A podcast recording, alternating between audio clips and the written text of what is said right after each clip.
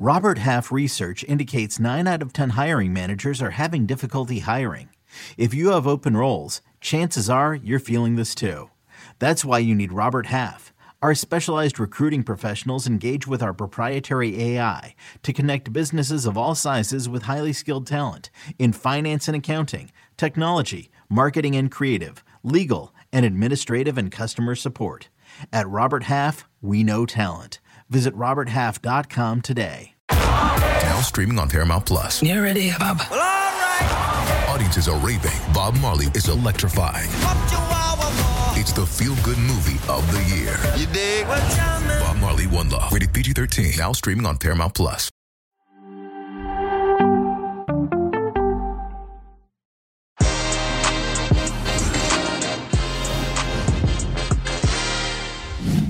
First round of fixtures of the new Premier League season is in the books, and there's plenty to talk about. Erling Haaland and Darwin Nunez got off to the mark. Brenden Aaronson lit it up for Leeds. Ten Hag's honeymoon period was quickly cut short at Old Trafford, and three of the promoted sides picked up points. I'm breaking it all down with Michael Lahoud and James Benge. And as an added bonus, we'll also get into the big stories of the Bundesliga and Ligue. The Qué Golazo weekend recap begins right now.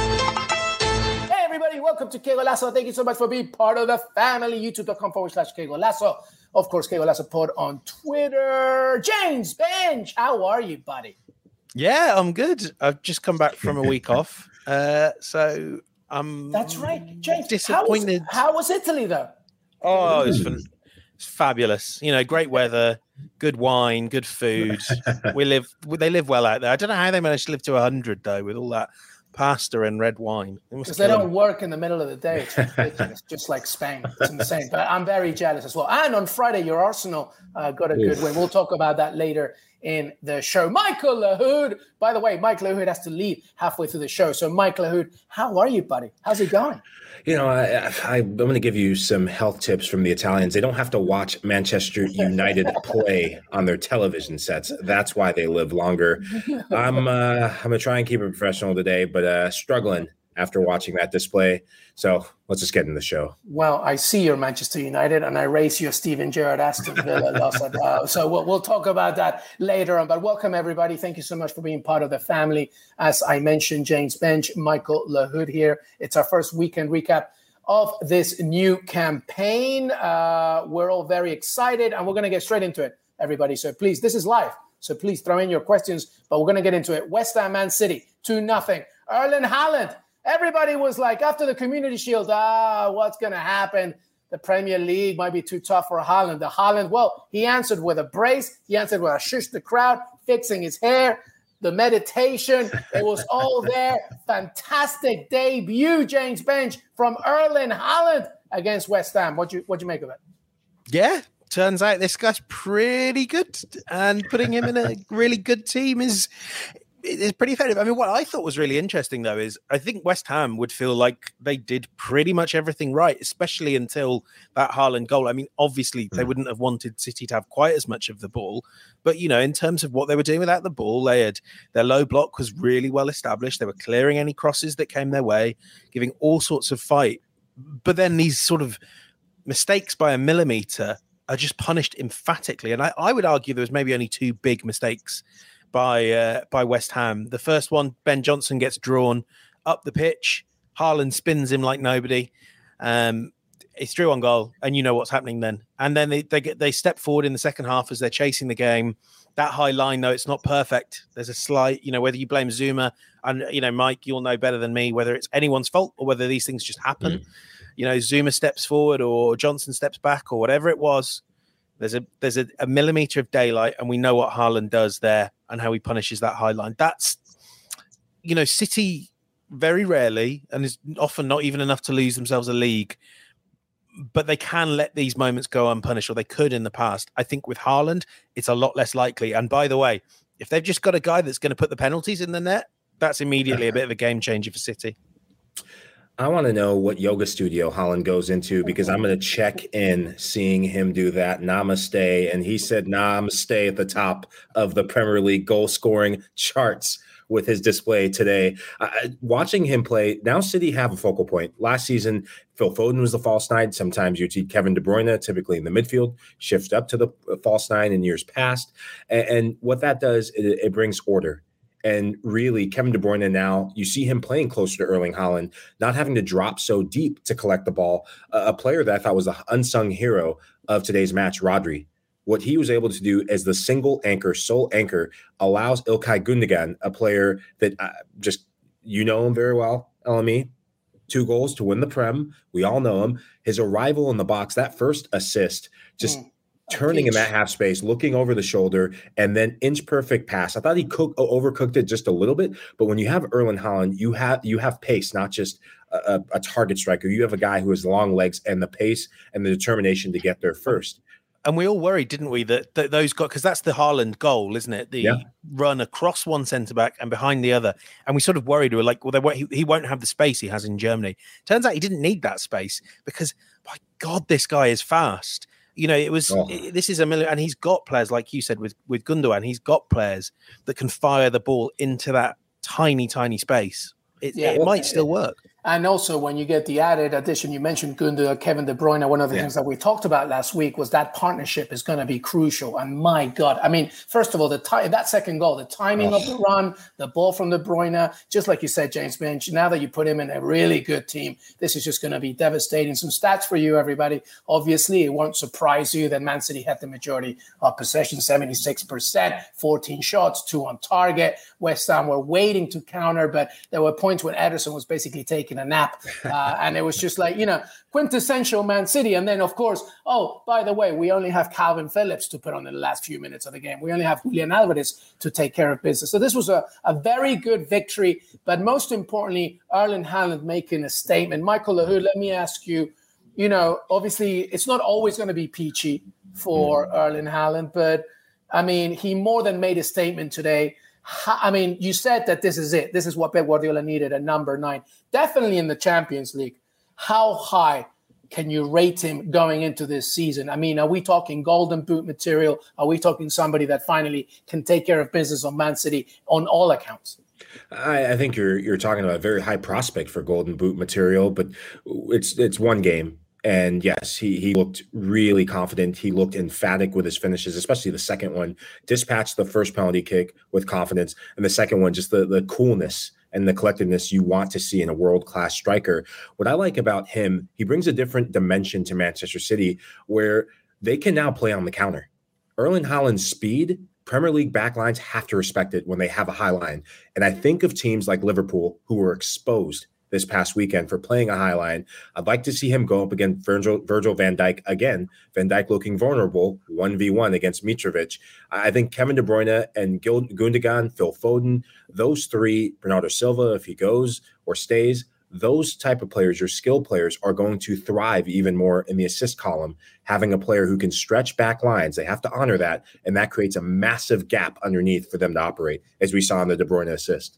Yeah, absolutely. So uh, here's a fun thing for everybody here. Uh, if you're watching, drop in your comments. But Erling Haaland making his debut in the Premier League. I think I know where most of you might go in this next question. But Mauricio, thank you so much for being part of the family. If he's taking pens, he's surely a favorite for Golden Boot. I agree. I agree. I think Mohamed Salah is still up there, but Erling Haaland 100%. All right. Well, here's a question for everybody, including our two very fine gentlemen here. Erling Haaland, debut for the Premier League. Did you see anybody else, by the way? Which players making their Premier League debut impressed or disappointed you the most? James Benge, uh, when you think about the overall scope of the weekend, who impressed you? I think I know where you're going. Where are you going, son? Um, well, I'm going to surprise you first. I think we all know who I'm ending up with. yeah. But um, yeah. I mean, Brenden Aaronson, wonderful hmm. performance, mm. pure energy, pure Leeds, pure Jesse Marsch Bielsa Leeds. Loved him great guy as well, and I respect anyone that's going to try and um, try and claim that goal when he, he didn't he didn't get the last touch, did he? he but they should give him it because you gotta no, give him back. You goal. gotta yeah, give him The centre back doesn't want it. I'm happy for him. Yeah, exactly. if, that's, um, if that's Harry Kane or anyone in the Prem that's established, yeah, exactly. they get. Well, if it's Harry Kane, you get different rules for the England captain and the US superstar. Exactly. Um, I'm obviously gonna we I'm gonna keep you waiting for what you know is coming. Then two players that I thought were were were pretty poor Mm. Uh, Diego Carlos, I hate to say it. LME. No, he was. So no, I, and I, I think the one thing I said, the one thing I said, and I got roasted by Villa fans about calling him a veteran. But my point was, this guy needs to start fast. You know, that, and this is one game, so we can't say he started slowly beyond those ninety minutes. But it was it was poor, and I think you know it's not great it, seeing someone like it was poor, and he was nowhere near the worst one. That's yeah, that's how bad agreed. Yeah, yeah. And maybe you could say the same thing for for Lisandro Martinez as well. Yeah, and look, Danny Welbeck. And when we talk about this game, Brighton were phenomenal, but uh, uh, you know, not a great start for him. Obviously, then the one centre back that shone the brightest what a what a debut! Oh. And we have to caveat this with you know the last time I said such great things about an Arsenal player on debut was Danny Ceballos, and he wasn't very good for Arsenal. But yeah. William Saliba looks the real deal. No, he's, he's strong. He's confident. No one, you know, at 21 years old should have the physique of this guy. Could be could be a really top top player, and it, the joy for Arsenal is if he's not, you've got Gabriel and Ben White, which was a great partnership. But Saliba's absolutely starting against Leicester, no doubt. Yeah, no, absolutely, 100%. Michael, who do you have? I know that we got a Darwin Nunez comment there. Yeah. Don't worry, I was going to include him. Uh, but Michael, who do you have? Yeah, I'm so glad that Natalie, thank you so much, Natalie Cross, for mentioning Darwin Nunez because Liverpool were almost dead to rights. They had no business being in that game. Bobby Firmino looks in trouble with his starting position.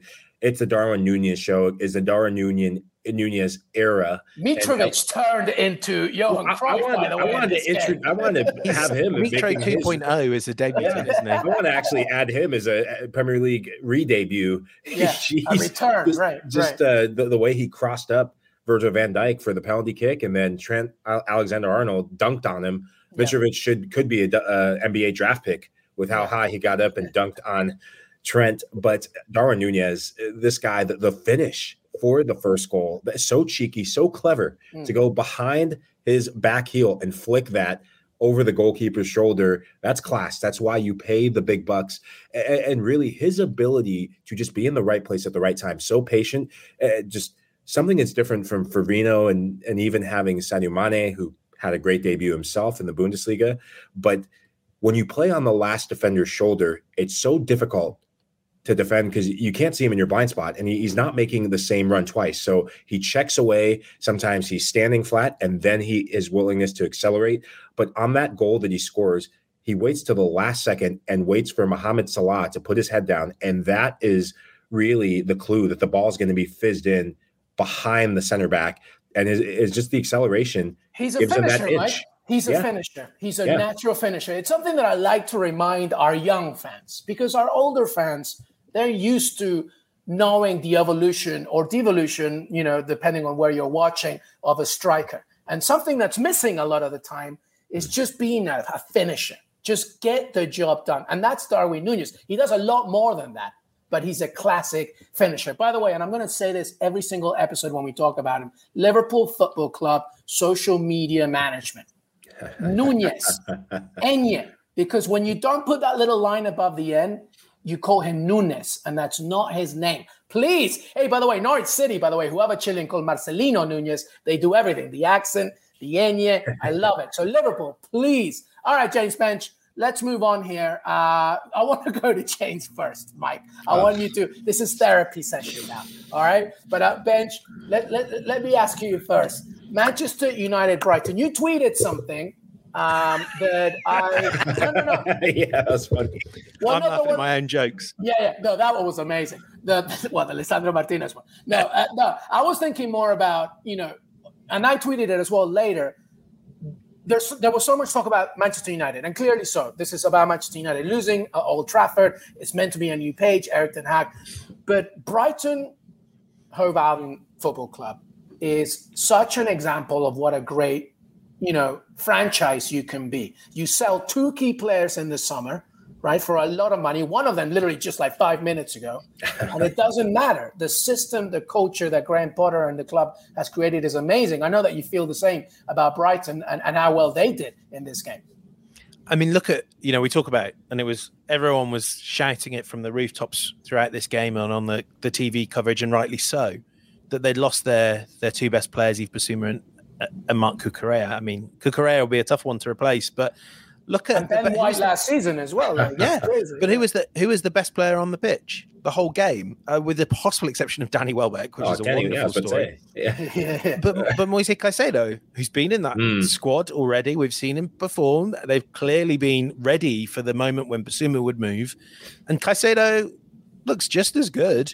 And that's that's that's how you run a club. And you know. You, because this team has been together gestating together so long and yes you take out some key parts but you're not you know you're not taking out the engine. You're not you, you know you may be losing the nice rims you had but you've got the vehicle.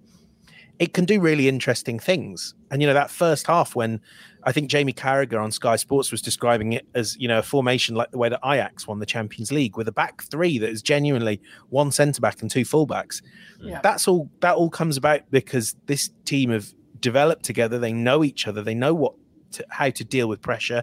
They knew you know how quickly did they go to a back four and then a back five when the pressure came after Dallow's goal. You know this will sound like i'm trying to wind my cup, and to an extent i am. But the reality is i don't think i don't think manchester united should feel that surprised or disappointed by that result. And frankly they lost to a team that are better than them at football at the moment. Yeah, like yeah.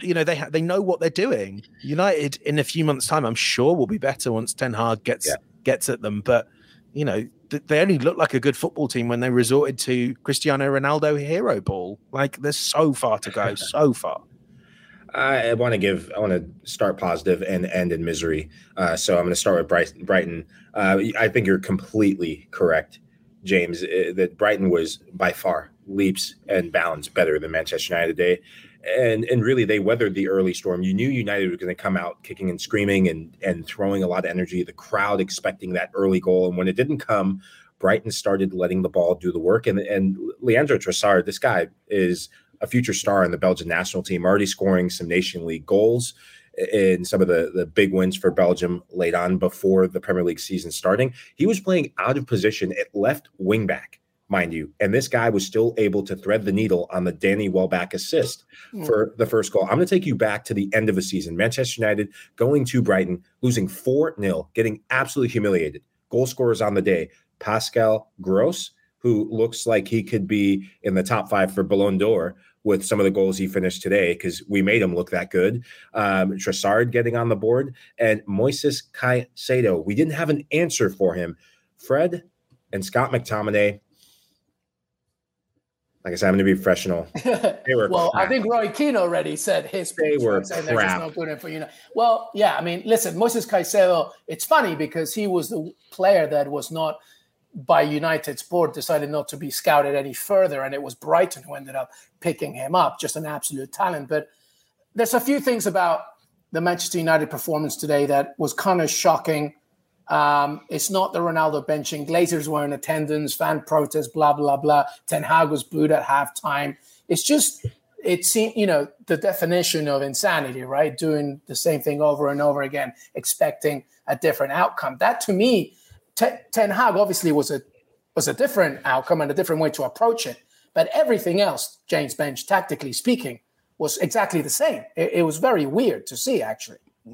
Yeah, I mean, I, I I completely agree. It like and like you say, it's kind of therefore hard to know like what new things there are to say other than Scott McTominay was like lucky to be on the pitch, but frankly, I don't think United would have missed him, and that clearly like I think because of that Ronaldo introduction, it kind of made you think maybe this is how United players feel comfortable playing football is they don't you know, and, and this isn't the right thing to do, and it's not what Ten Hag should do.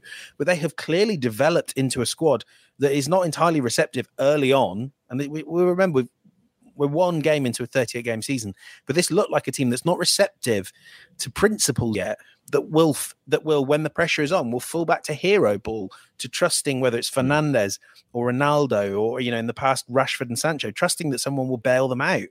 You know it was so easy I thought for Brighton to weather the storm after after Dallow's goal because United didn't quite know how to deal with their dominance. You know, there were some crosses into the box, there were some set pieces, but there's just this, like we say, it's the same thing we say every time on every pod. There's just nothing built. There's no foundations to this team. It's a you know, it's a castle built on. It's no longer vibes as well. We used to say at least no vibes were around. There's, there's no vibes. Around. Mike, final point, buddy, on this game. Yeah, I, I, I just think uh, ahead to the next game because when these players go in and watch the tape, they're gonna they're gonna literally want to wear sunglasses because it's gonna be awful. It's gonna be shocking. It's like looking straight into the sun, just gouge your eyeballs out.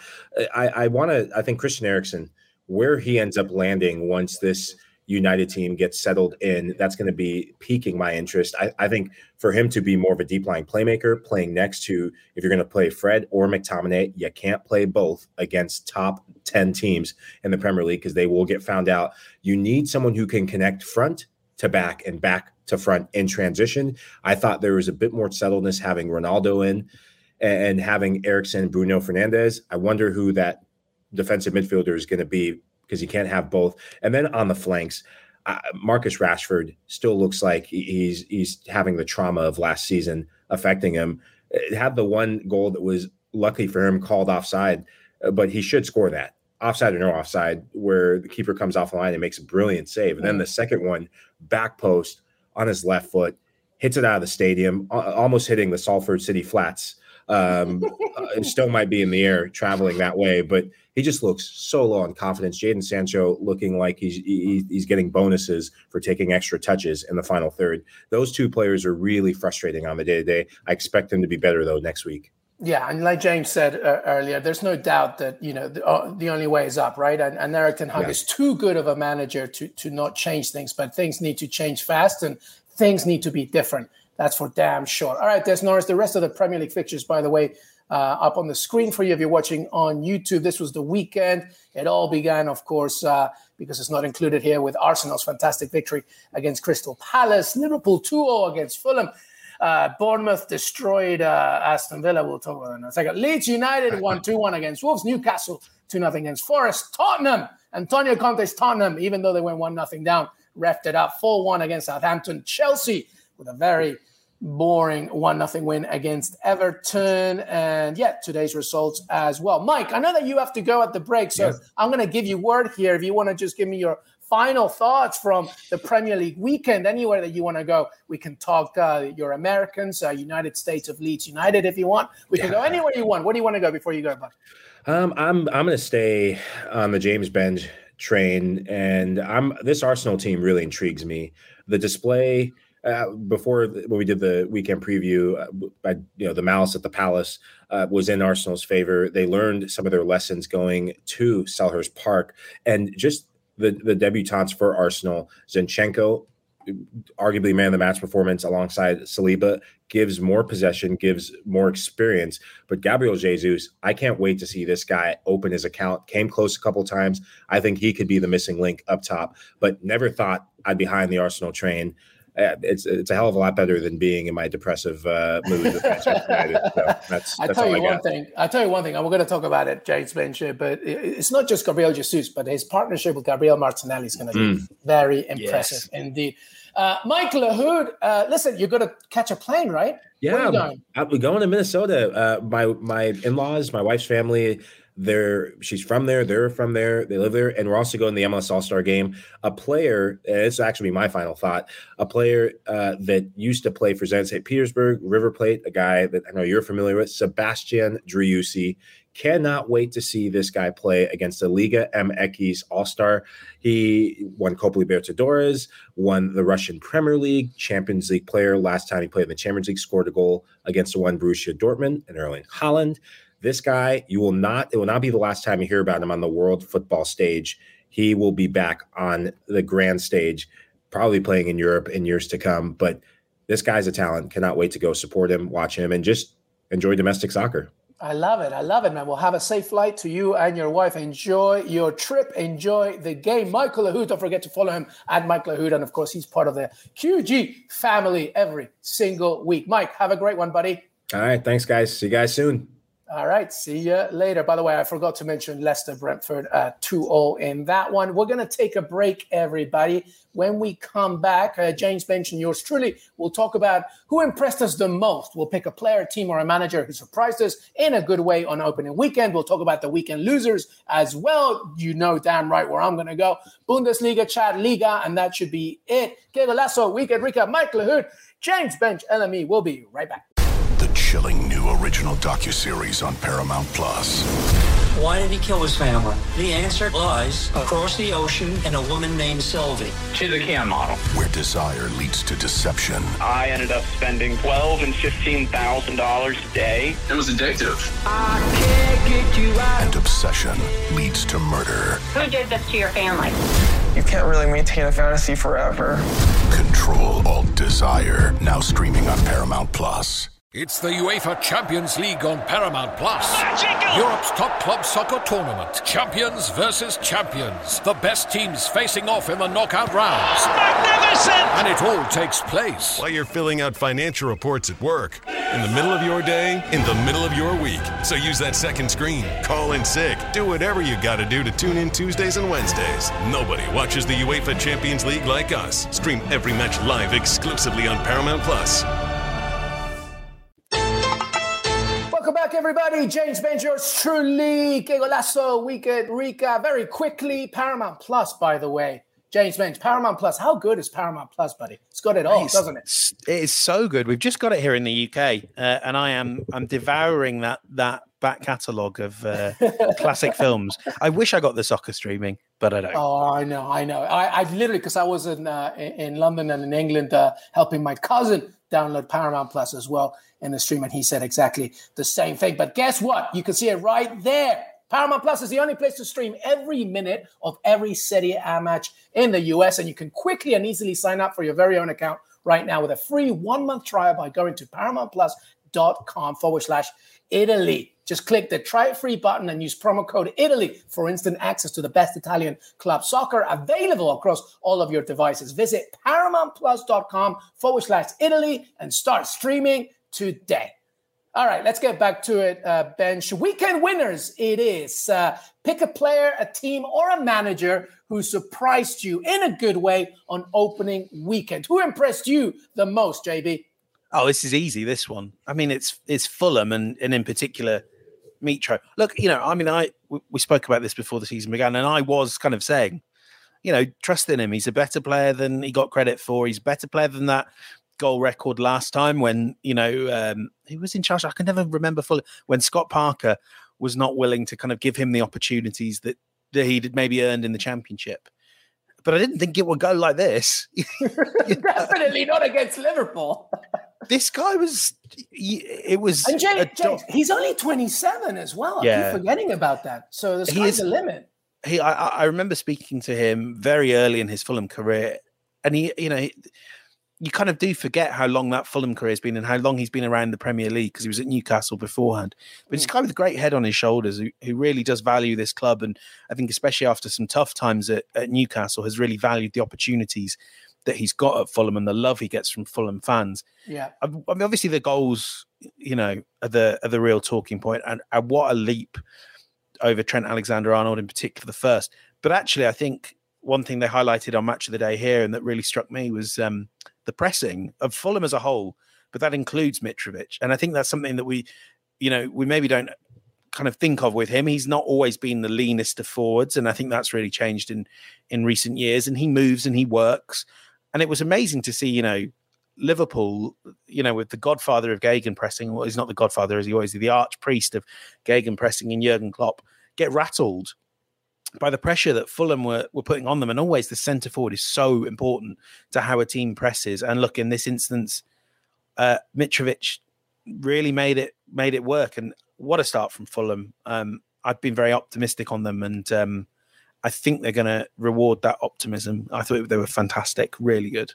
Yep, yep. I have a very soft spot for Fulham. I worked at Craven Cottage. I went to uni very close there. It's it's, it's such a great stadium. Uh, and to your point, they were fantastic in their debut. And if anything goes right for Marco Silva's boys, uh, Mitrovic has to really be this good, and they're good enough to stay up if they can deliver. Now it's match day one, so there's a lot to come. My player, I'm going to pick Brenden Aaronson. I know we briefly talked about him before, but we're very big fans of him over here. He was uh, he's a friend of the show. He was on the show last year, just before he went off to Salzburg, and honestly, you know, he's the kind of player that Leeds United needs. He's the kind of player that Jesse Marsch needs and the kind of player that the Premier League needs. I remember he said a great quote when we were chatting, and he said, I will outwork anybody.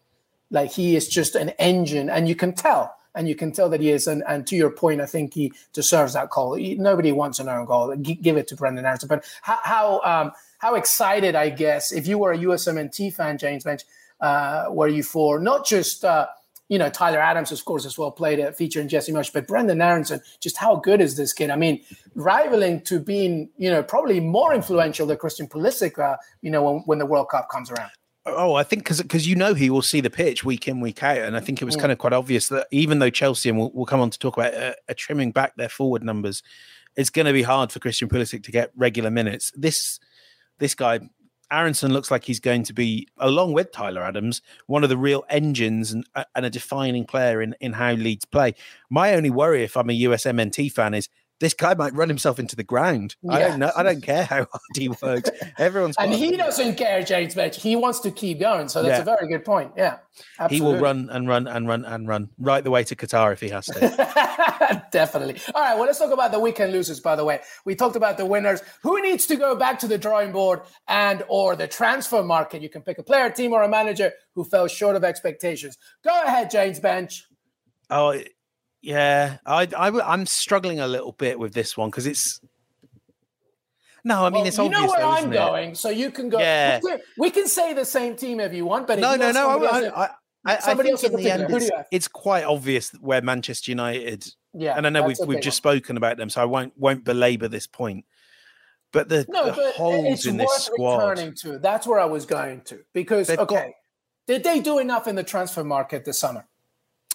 I don't know, of course not. And I don't think we can't just sort of the whole issue with Manchester United is they've thought they can solve every single problem in this squad in the transfer market, mm. and they can't. And there's cultural issues and there's identity issues that we've just talked about. Having said that, you know, you go from playing Christian Eriksen as your fault. I mean, he's not false nine as your you know central attacker playmaker and not playing a number nine because you don't have any because Martial's injured and God knows what's going to happen with Cristiano Ronaldo in the next few weeks.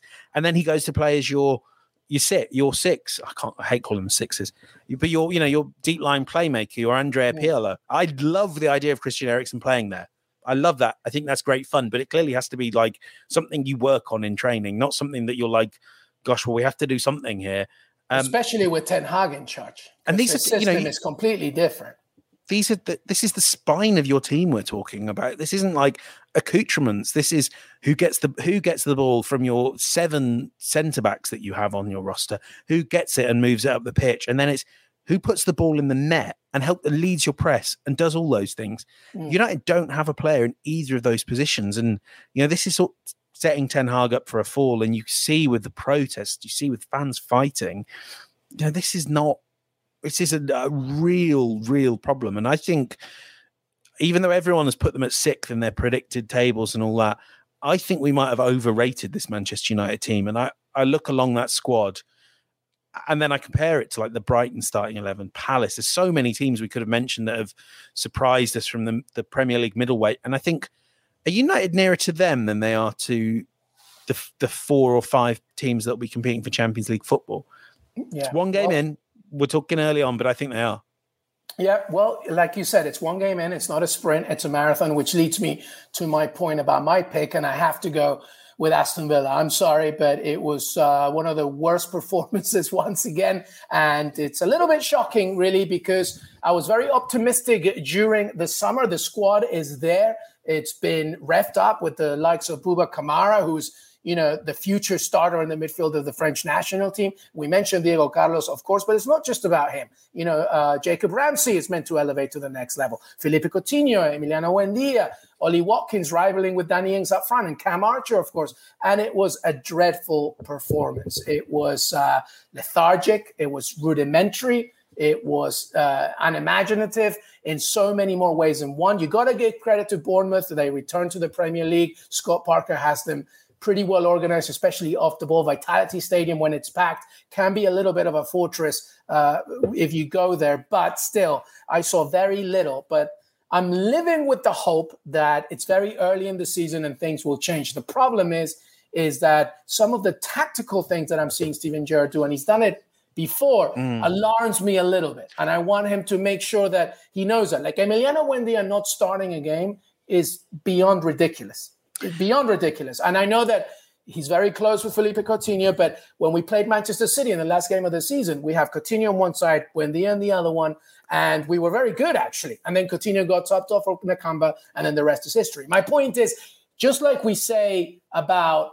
Thomas Tuchel, Jimmy Conrad always says Tuchel doesn't know his best 11. Gerrard has no idea about his best 11. Mm. And that's a problem. That's a problem for but, Villa right now. But I, am not sure that, I mean, I, I, would be inclined to give Gerrard the benefit of the doubt here and, mm-hmm. and ask, and this, a lot of this happens above him. You know, has the squad been built in a way to where the, the, the best 11 is kind of apparent? And, you know, that, that, you know, you see, this is something that's really obvious when you watch um, all or nothing, and I don't want to talk too much about because we could talk for hours. Uh, documentary, but indeed. Yeah. but you see the Arsenal squad, and it's yeah. taken them a very long time to get there, and we could have had this critique of them for a long time. Mm. And it's laid out, it's in positions, it's who fits where. Mm. I don't know necessarily that Villa have built the squad in that in that way, and it might be too many cooks in the kitchen right now, mm. James Benge. That's the I issue so. because the thing is, eh, and specifically in the midfield. First of all, we got a uh, a not so happy Tyrone Mings. That's already an issue, right? Now we want competition, but the fact that he was, uh, you know, the captaincy was taken away from him, that's already an issue. So now you've got him fighting for even to start, let alone not just be a captain. And then the midfield, there's a lot going on there because you have Douglas Luiz, you have Jacob Ramsey, John McGinn, the new captain. And then what do you do? Do you double pivot with Douglas Luiz and Kamara and let McGinn up top? But then what do you do with Emiliano Buendia and Felipe Coutinho? And I haven't even talked about Nakamba, Morgan Sanson can't even get in the on the bench, let alone in the starting 11. So there might be a, too many cooks in the kitchen. So Gerrard has to figure this out sooner rather than later. Now, I will stress this. It's not a sprint. It's a marathon. It's plenty of time to get this together. And we are historically awful on match day one. Okay. But like I said before, I'm a little bit worried, James mentioned you bring a good point. Sometimes the 11 speaks for itself. I don't think Gerrard right now sees that painting. And that's a little worrying because you've had all summer to do that. So, but we'll, we'll have to see uh, what happens there. All right. Listen, uh, let's move on here. That's a lot of Premier League chatter. And thank you so much, everybody, for being here. Que Golazo Pod at James Benge at Element We can recap returns. Let's talk some Bundesliga, by the way. Bayern Munich took care of business 6 1 against uh, the Europa League champions, yeah. Eintracht Frankfurt, by the way, not just some slouch. Dortmund won 1 0 against Leverkusen. Stuttgart 1 0 against Leipzig. Uh, well, actually, first of all, the first question I have for you this is Bayern Munich's uh, title to lose, correct? Oh, yeah, I mean, yes, yes. I'm just looking at the sort of figures now. Like you say, this is the but, but this is the Europa League champions, a team that's beaten West Ham, that's beaten Barcelona, and uh, not yeah, Barcelona. That's right. Not, this Barcelona. Isn't some, this isn't some freak. You know, they went to uh, the Deutsche Bank Park, which I've been to before. It's an intimidating stadium with a tough atmosphere. They go there and they have 63% possession, 23 shots four expected goals and obviously six in total. Mm. It's just swaggering dominance. And I, I mean, you know, this is I think their their view is clearly like, you know, they'll do what they always do. They'll try and wrap up this title early. I guess the other thing I would point out though, that's interesting to see, Dortmund keeping a clean sheet. Like I think everyone thought the defense was a little bit of a weak point last season, and obviously they brought in Süle, uh, Schlotterbeck, um, the Turkish guy is it Ozcan to sit in yeah. front. Now that's a great start for them, and I think you know they're going to have against a good Leverkusen as well. Yeah, yeah, good, good Leverkusen team, and they're going to have issues replacing the uh, the goals of Haaland. Although I think we now hear that um, Anthony Modeste is coming in because they've got to replace the goals of Haller as well, yeah. and and Adeyemi. But I think maybe if if Dortmund keeping it tight against a good opponent, that's a great start to the season for them as well. But like I don't know, It's you know, Munich, I don't see Bayern good, slipping. Man. I mean, Lewandowski leaves, it doesn't matter. Sadio Mane comes in. We saw that great video of him jumping up with the fans. I mean, look at that, and that's what's most impressive about Bayern Munich. It's different goal scores. I mean, Jamal Musiala is an absolute player as well. This is a very good Bayern Munich under a very good manager. It's going to take a lot for somebody to dethrone them. By the way, um, a little bit of a latest uh, here, James Benge, regarding Timo Werner. Possibly, uh, I think it's done, right? Returning back to mm-hmm. Leipzig. Mm-hmm.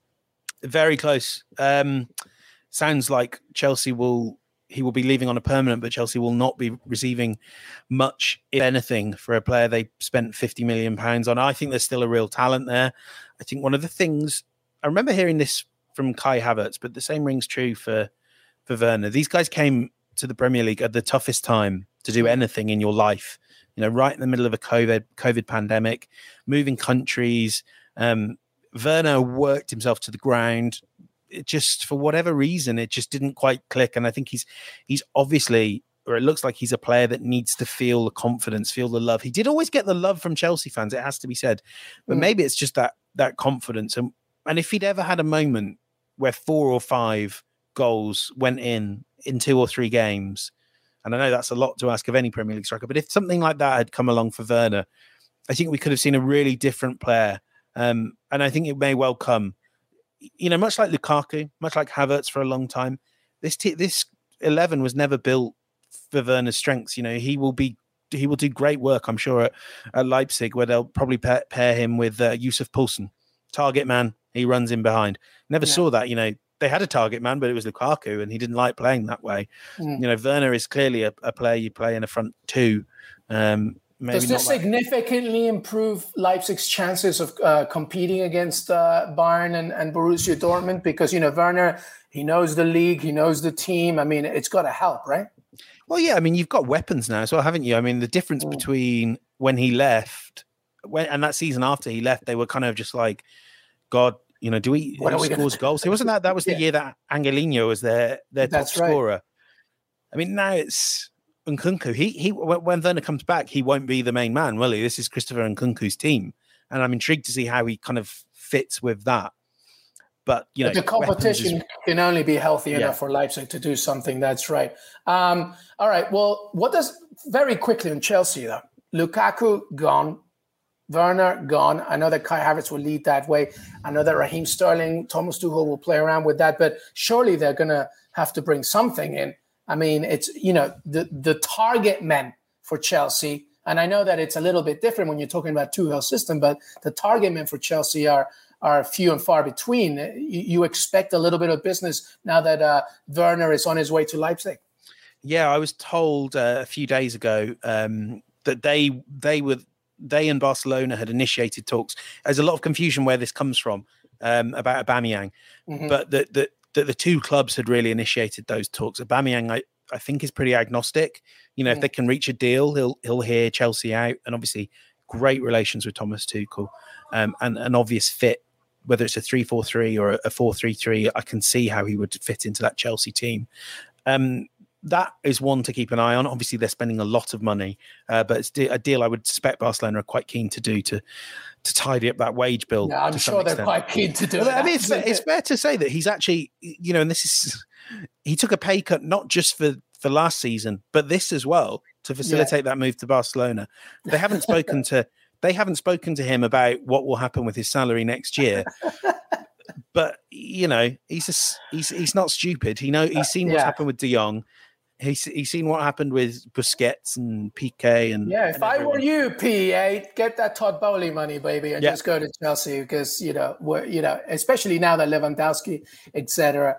Etc. But all right, one to turn out then Aubameyang maybe to Chelsea. That should be interesting. And by the way, just to wrap up the Bundesliga chatter, uh, the battle for the USMNT number nine spot, uh, Pefok forward slash Siebatcheu uh, because he's changed it back. Uh, off to a perfect start at Union Berlin. He scored in the Berlin Derby. And Ricardo Pepi came on for the last 15 minutes of a 4 0 defeat. Uh, by the way, our guys at In Soccer We Trust there with Jimmy Conrad, Heath Pearce, Charlie Davies, they, they're going to get into the discussion further on tomorrow's live show at 1 p.m. Eastern. So make sure you check that out. All right, Liga, very quickly. Jonathan Johnson could talk about this for hours, James Benge. We're not going to. No, we're just going to talk about Lionel Messi's bicycle kick, which, by the way, was the first ever, I think, a first ever bicycle kick for Lionel Messi. Do you believe that? No, I actually, do, as in, like, I literally do not believe that. I suspect someone has missed something somewhere along I'm the way. not sure. I mean, I have read that statistically on Twitter, which is obviously the fountain of knowledge for Mm. everybody. But I, I do feel that that's true because I don't ever recall him ever doing a bicycle. Yeah, I mean, it could be. And look, there is this great debate, is there not, as to what is this? Is this a bicycle kick? Because Oh, his right. arms are on the ground. the is it the that? side volley, right? Right. right. I. what do you uh, think? I think it's a bicycle kick. Yeah, I think all this is, and then we have Just because he's statistics and all three foot one doesn't mean that he can't do a bicycle kick. Right? I saw this bizarre meme that was like in response to the Messi overhead kick or whatever we want to call it, bicycle kick. Someone had like said, uh, and he's 170 centimeters tall. Cristiano Ronaldo was two meters five in the air his Atletico Madrid bicycle. I was like, how are you lot still fighting? How are you still going at it over why, things like this? why is this still a battle? What's that about? Like he can jump higher than Messi. He's a professional athlete. Um, but anyway, I Why- why thought do so when I first saw the clip. I, obviously, as I said, I was on holiday, so I, I came to it a little late, and people said, "Oh, Messi! Oh my god!" I thought it was the clipped pass over the top by Paredes, which I think is the That better of the beauty. two things. Yeah, that was a beauty. But to be fair, and I no disrespect, but Clermont are pretty average, and that was a pretty average allowance of a goal. In the end, PSG won five nothing. Um, and by the way, oh, and Des Norris wanted to add in the in the notes. By the way, does having your arms on the ground count as a bicycle kick? Yes, because you're Yeah, still kicking the You're ball. still at you. doing it. It's a rotational pull of the boot. But yeah, absolutely. Neymar, by the way, as well. He he had a good time. So five nothing. Galtier's men obviously do their thing. Lille win four one against Auxerre. A brace and an assist for Jonathan David, by the way. Uh, a man that I'm still surprised is still there. Actually, I'm I very wonder- surprised. would you see It- him I'm leaving sure- before the end of the window? Well, um, everyone He's a has very looked. good player, and I really thought he was going to go on his way. And for like major clubs, I thought were going to be interested in this. I, they still might be. It wouldn't shock Yeah. me. I mean, you hear that United, who have Erik Ten Hag, really likes Jonathan David, has has kind of followed him a lot. Like, there's an option there. We're talking about Mm. Chelsea. I think all these clubs have looked at him, and clearly none of them have had him at the very, very top of their list. Mm. But you know, right now, your Nunez's, your Haalands, they're gone. And if you feel like you need a striker, he's not going to be crazy expensive. He is available. He wants You to can move do a lot worse than the Canadian striker. He's it's excellent. worth it's worth having a look. So yeah, this will only help his help his cause. Yeah, one hundred percent. Lyon, by the way, went two one against Ajaccio. I don't know if it's Ajaccio. Ajaccio. Please tell me if I'm wrong. I would love to know. Oh, I have no idea. Yeah, I'm not asking you. I'm asking anybody. I wish JJ was around. Toulouse uh, one 0 against Nice. Aaron Ramsey, by the way, James Benge. He equalized on his debut. What do you think about that? I want the new Aaron Ramsey. I've heard he's really good. I'll have him. or maybe Jacob Ramsey's brother. Both. Our Aaron Ramsey, exactly. All right. Well, that was it, everybody. Thank you so much for being part of the show. Our weekend recap returns. So we got plenty more content to come. James Benge, anything to plug before we say goodbye? Final thoughts, buddy. I actually have nothing to plug because I've only just come back from holiday, so I don't really know what's going on. Well, as long as you had a good time, that is all that matters. James Benge, make sure to follow his content on CBS Sports, CBS Sports website, of course, HQ, and much, much more, especially, of course, as a key member of Que Golazo. By the way, thank you so much for listening to Que Golazo. Take a minute to leave us a rating and review on your favorite podcast platform. We're on Apple Pods, Spotify, Stitcher, anywhere you listen to your pods. We're also available as video, as you know. If you're watching this, subscribe to us on YouTube. Visit YouTube. James Benge, LME, Que Golazo. Have a great, great rest of your Sunday. We will see you next time. Till then, bye bye.